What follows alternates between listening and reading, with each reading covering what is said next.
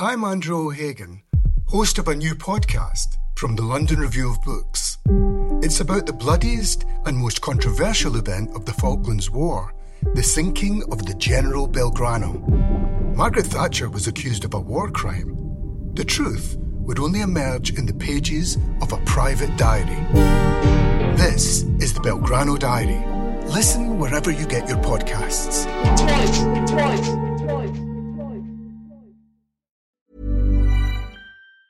Quality sleep is essential. That's why the Sleep Number Smart Bed is designed for your ever evolving sleep needs. Need a bed that's firmer or softer on either side? Helps you sleep at a comfortable temperature? Sleep Number Smart Beds let you individualize your comfort so you sleep better together. JD Power ranks Sleep Number number 1 in customer satisfaction with mattresses purchased in-store. And now, save 50% on the Sleep Number limited edition Smart Bed for a limited time. For JD Power 2023 award information, visit jdpower.com/awards. Only at a Sleep Number store or sleepnumber.com.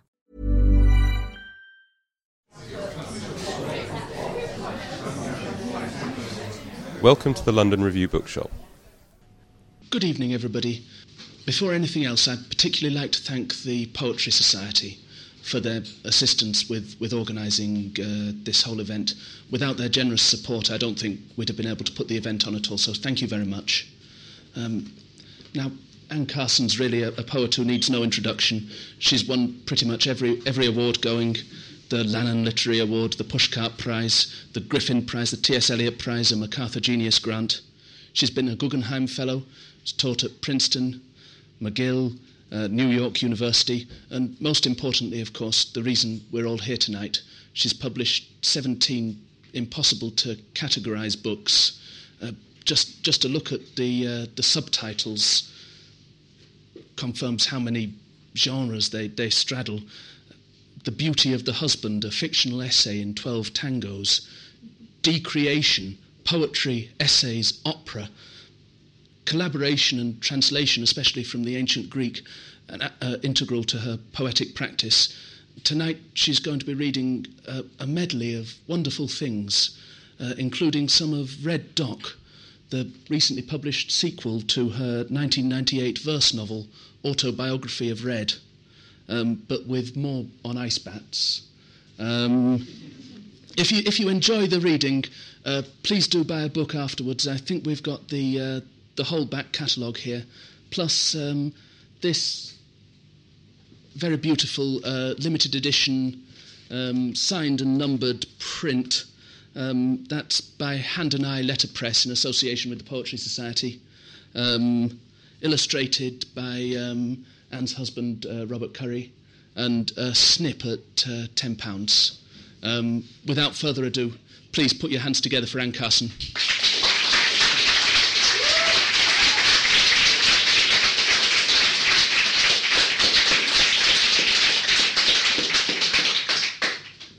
Thank you. Thank you for coming. It's really strange to be here because I've seen this room in that photo they have in the LRB, the ad, and it, it's interesting to be inside the ad.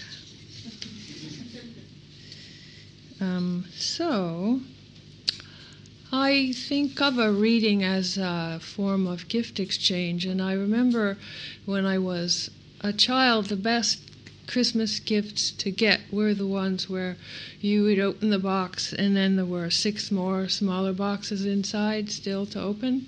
So this will be like that. Um, incoherent, but lots of boxes to open. And I would like to start with um, two short essays. I like um, the essay form for its mixture of discipline and freedom. The first one is something I wrote last winter in my kitchen, um, thinking back to other winters in other kitchens. It's called Merry Christmas from Hegel. It was the year my brother died. I lived up north and had few friends, or they all went away. Christmas Day, I was sitting in my armchair reading something about Hegel. You will forgive me if you are someone who knows a lot of Hegel or understands it. I do not and will paraphrase badly, but I understood him to be saying that he was fed up with popular criticism of his terrible prose, and claiming that conventional grammar, with its clumsy dichotomy of subject and verb, was in conflict with what he called speculation speculation being the proper business of philosophy, speculation being the effort to grasp reality in its interactive entirety. The function of a sentence like reason is spirit, famous Hegel sentence, was not to assert a fact, he said, but to lay reason side by side with spirit and allow their meanings to tenderly mingle in speculation.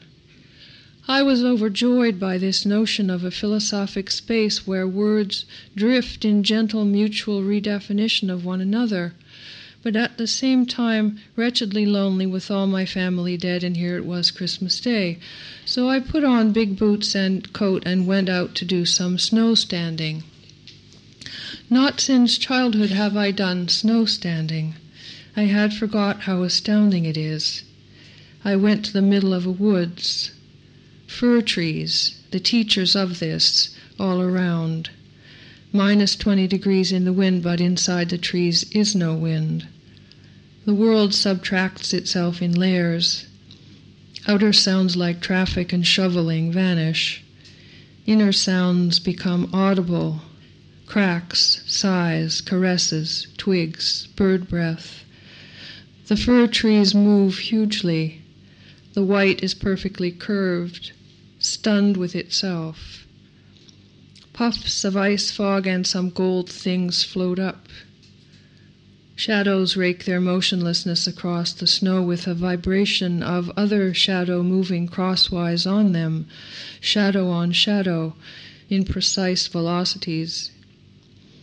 It is very cold, then that too begins to subtract itself. The body chills on its surface, but the core is hot, and it is possible to disconnect the surface, to withdraw to the core, where a ravishing peace flows in, so ravishing that I am unembarrassed to use the word ravishing and it is not a peace of separation from the senses, but the washing through peace of looking, listening, feeling at the very core of snow, at the very core of the care of snow.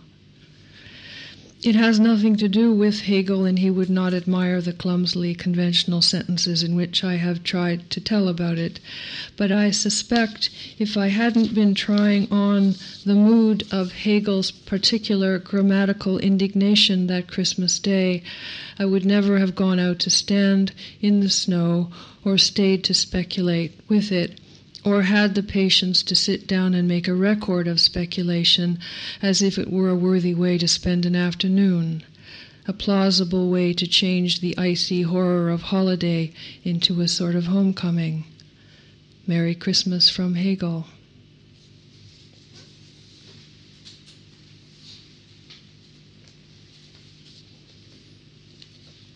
And then, this essay is one I wrote for Laurie Anderson, whom you may know. She's an artist, American artist, who does a lot of spectacular things. And last year her dog died, and she um, wrote, um, painted a series of paintings about the dog and the dog's transit through the bardo, which you may know if you're a Buddhist, is the 49 days that separate death from the next life, so the transit from this world to the next world. It was a Buddhist dog, so she made 49 paintings of the dog transiting through the bardo. And um, this essay has nothing to do with the bardo, but I wrote it for her catalog at the art show. It's called On the Withness of the Body, Part 1. I find my seat on the train, stow my bag, sit, wait. Windows black, underground tunnel. A big red haired man comes down the aisle. Big red beard, red plaid shirt, tight barrel chest. He enters the toilet, shuts the door.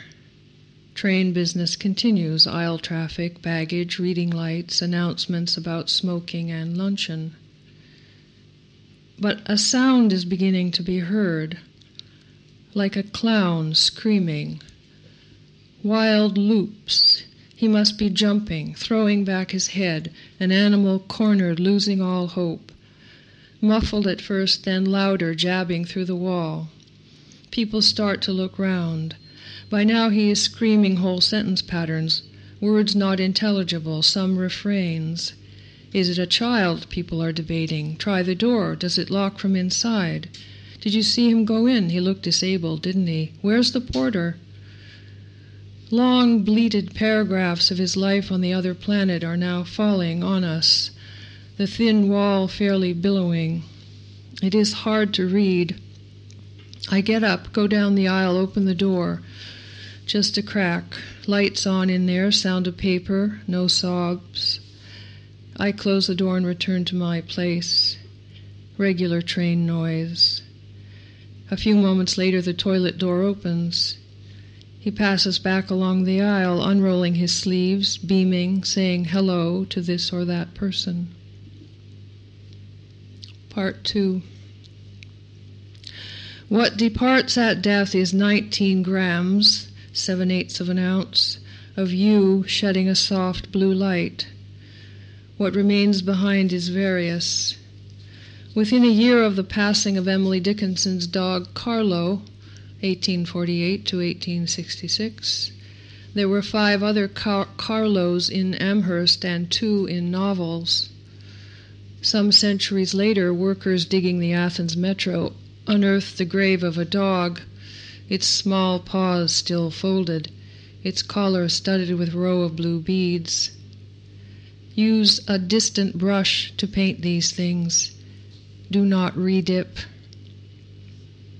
Part 3 Oh, look, what a thousand blue, thousand white, thousand blue, thousand white, thousand blue, thousand white, thousand blue, thousand white, thousand blue, thousand white wind today, and my two arms blowing down the road.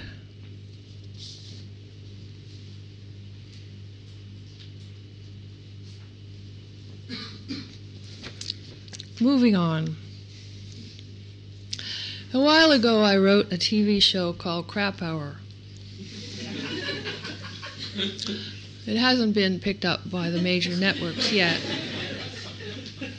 But anyway, it's about it's a talk show with Samuel Beckett's character Krapp as the host, moderator, and he interviews various people, Hegel, Antigone, uh, a ghost, so in this one, he's interviewing Helen of Troy.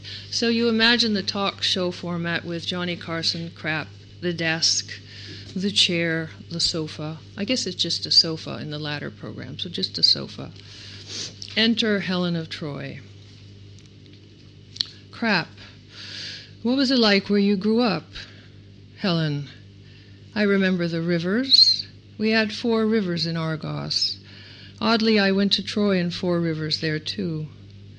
Krapp. A river is a beautiful thing. Helen. At Troy, when the girls came out of the river, their hair had turned to amber, their tears were amber, if they had tears, and girls always have tears, don't they? Krapp. What river was that? Helen. The Eridanus. Krapp. You like Troy? Helen. All substances devour each other there. It's what war is. Krapp. You caused the war. Helen. I did. Krapp. Was it for love? Helen. Yes. Krapp. So, no regrets. Helen. I saw ghosts on the stairs. I could hardly bear to leave them there. Krapp. What ghosts? Helen. The night Troy fell, I saw them like a window pane in flames. Krapp. Those weren't ghosts. Helen. Perhaps not. Krapp. You tell a lot of lies. Helen. Yes. Krapp. Is this one? Helen. Yes. Krapp. Why lie now? Helen. Just in case. Krapp. You're always ready to jump. Helen, like a farm cat. Krapp. Didn't Homer say that? Helen. Troy wasn't made of gold, you know. Speaking of lies, Homer invented the gold. They all preferred iron for cooking, for weapons. Krapp. Is this important? Helen. Just felt like clearing it up. Oh, look. Krapp. What? Helen. Snow. Snow starting in the trees. Look. Krapp. Ah. Snow begins. Helen. My favorite thing was snow falling on the river. Do you feel calm? I do. Krapp. Momentarily. Helen. Ask me something else. Krapp. What was Paris like? Or do you call him Alexander? Helen. I call him Fuck Fox. Adorable little pointy face, but he could so rip you to shreds. Krapp. Nice. Helen. You write poems? Krapp. God, no. Helen. You look depressed. Krapp. Krapp. Have I been asking you the right questions, do you think? Helen. Yes. Krapp. Don't just say yes. Helen. It is the one thing I can't explain. Krapp. What? Helen. How dear are my own limbs to me and how I preserve them. Krapp. Well, we all do that. Helen. Then there's no reason to interview me. Krapp. Except I hear a kind of howl comes right out the middle of you. Helen. Tell you a story. The last day at Troy, they take all the women down to the beach, separate them into beautiful and not beautiful. The beautiful go off with certain of the Greek commanders. The others are told to dig their own graves, which they do, which I watch. Krapp. Go on. Helen. So along comes a Greek captain, or maybe he was a general. The Greeks call everybody king. I never got the, the ranks straight. Anyway, I'm standing on the wall with my dog, a little rat terrier. I've had him since before the war. Name is Pops. And the captain all of a sudden has Pops by the scruff of the neck and a dagger out, saying, How about we trade this dog for those women? And he lays his dagger along Pop's throat. Krapp is silent four beats. Helen, he offers me an exchange. Krapp is silent four beats. Helen, I take the dog. Krapp is silent three beats. Homer calls human beings ephemeroi. It means. Here's a cool fact a crocodile can't stick out its tongue. Another cool fact you can get short term health insurance for a month or just under a year in some states. United Healthcare short term insurance plans are designed for people who are between jobs, coming off their parents' plan, or turning a side hustle into a full time gig. Underwritten by Golden Rule Insurance Company, they offer flexible, budget friendly coverage with access to a nationwide network of doctors and hospitals. Get more cool facts about United Healthcare short term plans at uh1.com. Quality sleep is essential. That's why the Sleep Number Smart Bed is designed for your ever evolving sleep needs. Need a bed that's firmer or softer on either side? Helps you sleep at a comfortable temperature? Sleep Number Smart Beds let you individualize your comfort so you sleep better together. JD Power ranks Sleep Number number 1 in customer satisfaction with mattresses purchased in-store. And now, save 50% on the Sleep Number limited edition Smart Bed for a limited time. For JD Power 2023 award information, visit jdpower.com/awards. Only at a Sleep Number store or sleepnumber.com. The ephemeral ones. Helen, yes. Krapp. Creatures who live but a day. Helen, yes. Krapp. Maybe that's just about long enough for us. Helen, I'm so not arguing. Krapp. Short break, don't go away. Krapp theme song. Helen moves down couch. Snow continues to fall.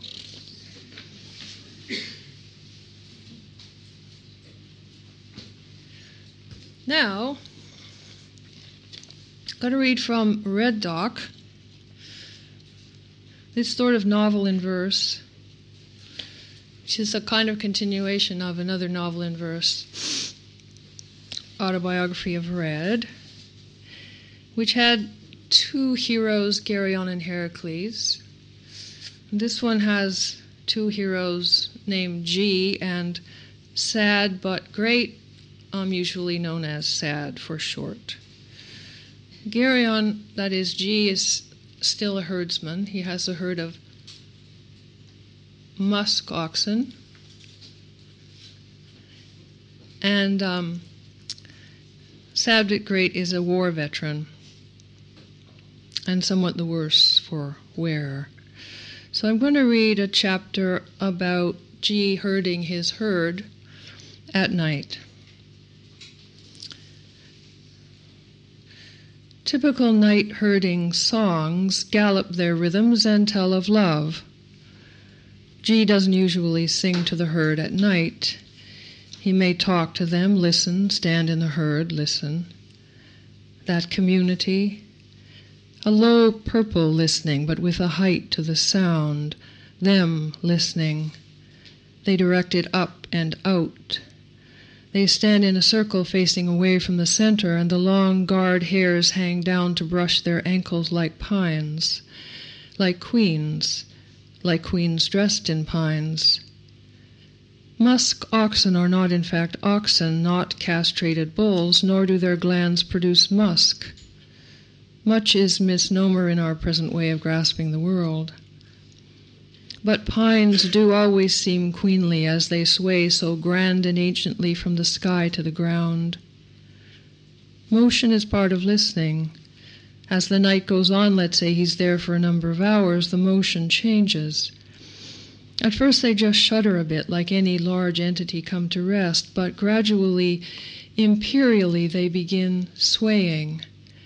Then, as one rhythm, they pass the sway from shape to shape around the circle, its amplitude increasing, its warmth rising from knees to hearts to eyes, its pressures rolling across the large loose joints of the shoulders and down the long bones of the hips, until at some point, with a phrasing as simple as a perfect aphorism, one of them spins up off its shanks and performs a 360 degree spin in air and returns to place, slotting itself into the undulation of the others as firmly as temptation into I can resist anything but.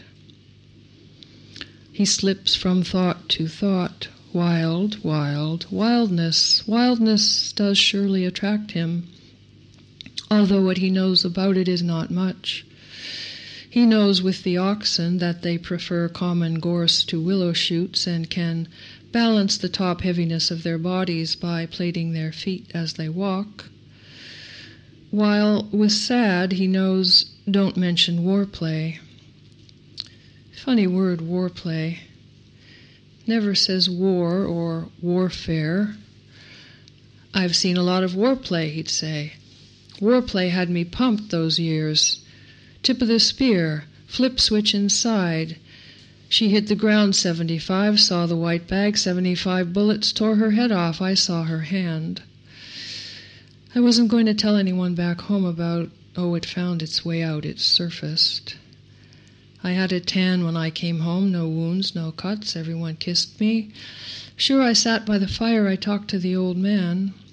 There were the smells, the bone beneath, Sweat broke out on me at breakfast. I didn't expect to come home. That was not in the plan. Some point, I guess the brain cells just give out. You read a hundred military manuals, you won't find the word kill. They trick you into killing. You get over it, it's okay, you have to. Fear not tolerated.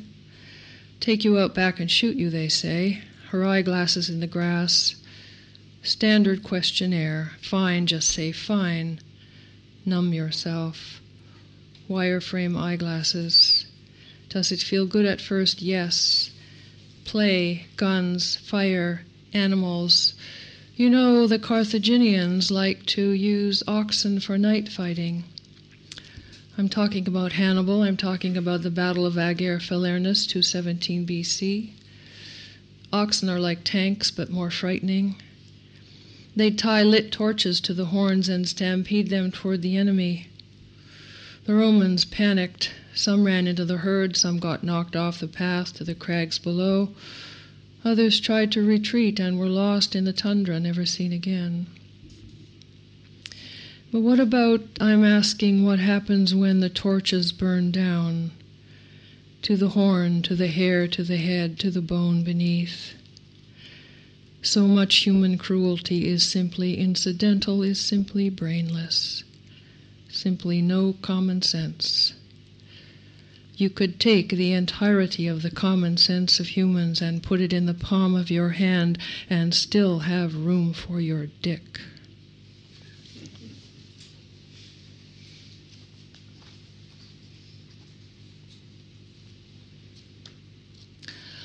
I shall pass over the major adventures of the novel in order that you buy it. Towards the end, G is called home from his adventuring with Sad But Great because his mother is dying, and um, time passes. So here is a chapter helpfully called Time Passes. A tactic stolen, as you may remember, directly from Virginia Woolf to the lighthouse. But there it's furniture that talks. Here it's time itself. Time passes, time does not pass. Time all but passes, time usually passes, time passing and gazing, time has no gaze.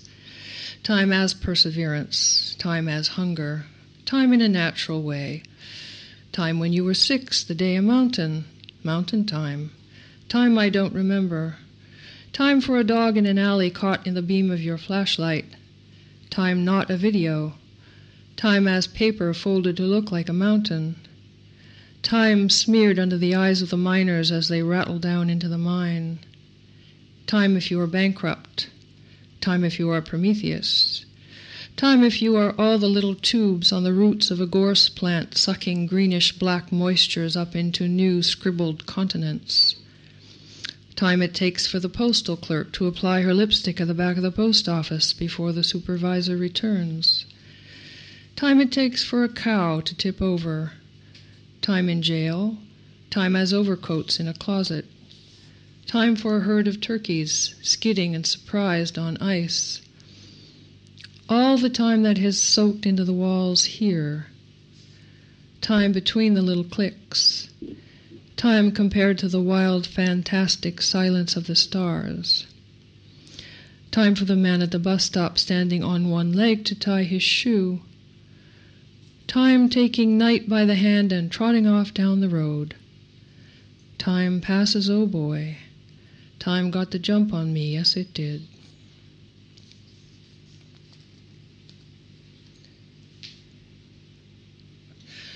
So he goes home to visit his mom in the hospital. He brings lilacs from the bush by the corner of her house to which she will probably not return this time or ever, and he leans his face into them.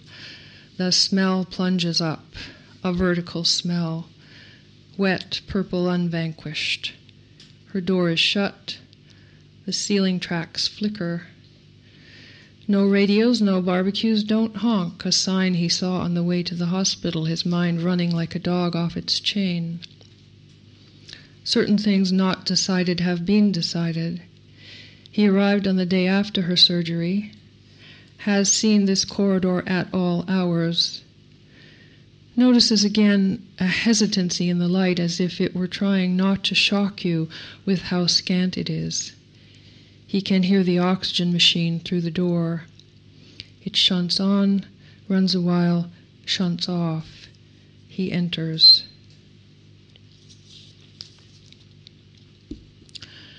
When he is there, they lift the stones together. The stones are her lungs.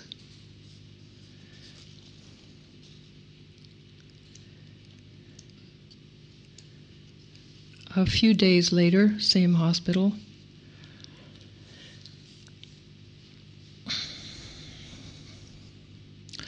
Not a casual solitude, he and she Oxygen machine is wheeled in and hooked up. Her eyelids flutter but do not open. He sits. The room is hot. There is a smell. Does Proust have a verb for this? This struggle she faces now her one time terrible date with night. First date, last date, soulmate. Old song lyrics scamper in him.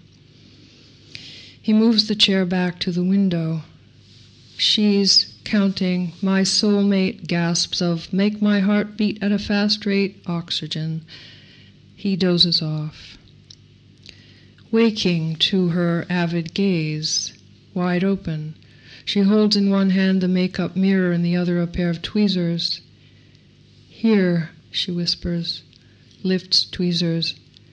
Maybe you can do it. Taps the end of her chin.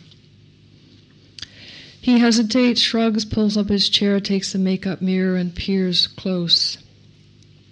A beard of very tiny white translucent hairs all over her chin. He moves the oxygen tube aside and gingerly plucks a few. Plucks a few more. There are hundreds, thousands. He hates waiting for her to wince. She doesn't wince. It's all right, Ma. You can hardly see them, he says. Her eyes fall. Okay, never mind. Sadly, she takes the tweezers back. I look awful, don't I? No, you look like my ma. Now she winces. In later years, this is the one memory he wishes would go away and not come back. And the reason he cannot bear her dying is not the loss of her, which is the future, but that dying puts the two of them now into this nakedness together that is unforgivable. They do not forgive it. He turns away. This roaring air in his arms she is released.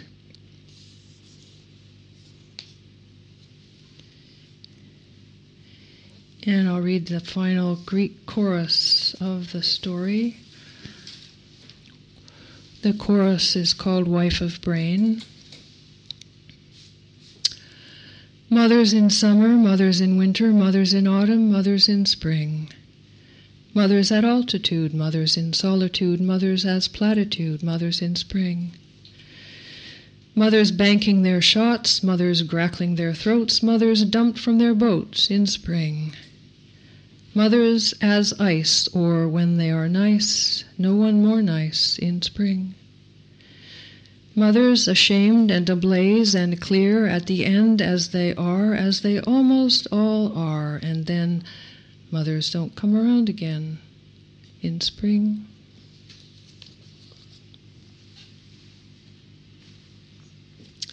That's the end of that book, and now we're really sad, so don't like people to go home sad. So we're going to do two more small things. Interactive short talks. What is a short talk, you might well ask? A short talk is a 13 second lecture on this or that topic. For example, short talk on Gertrude Stein about 9:30 p.m. Well, you know, what an idea. Today has ended.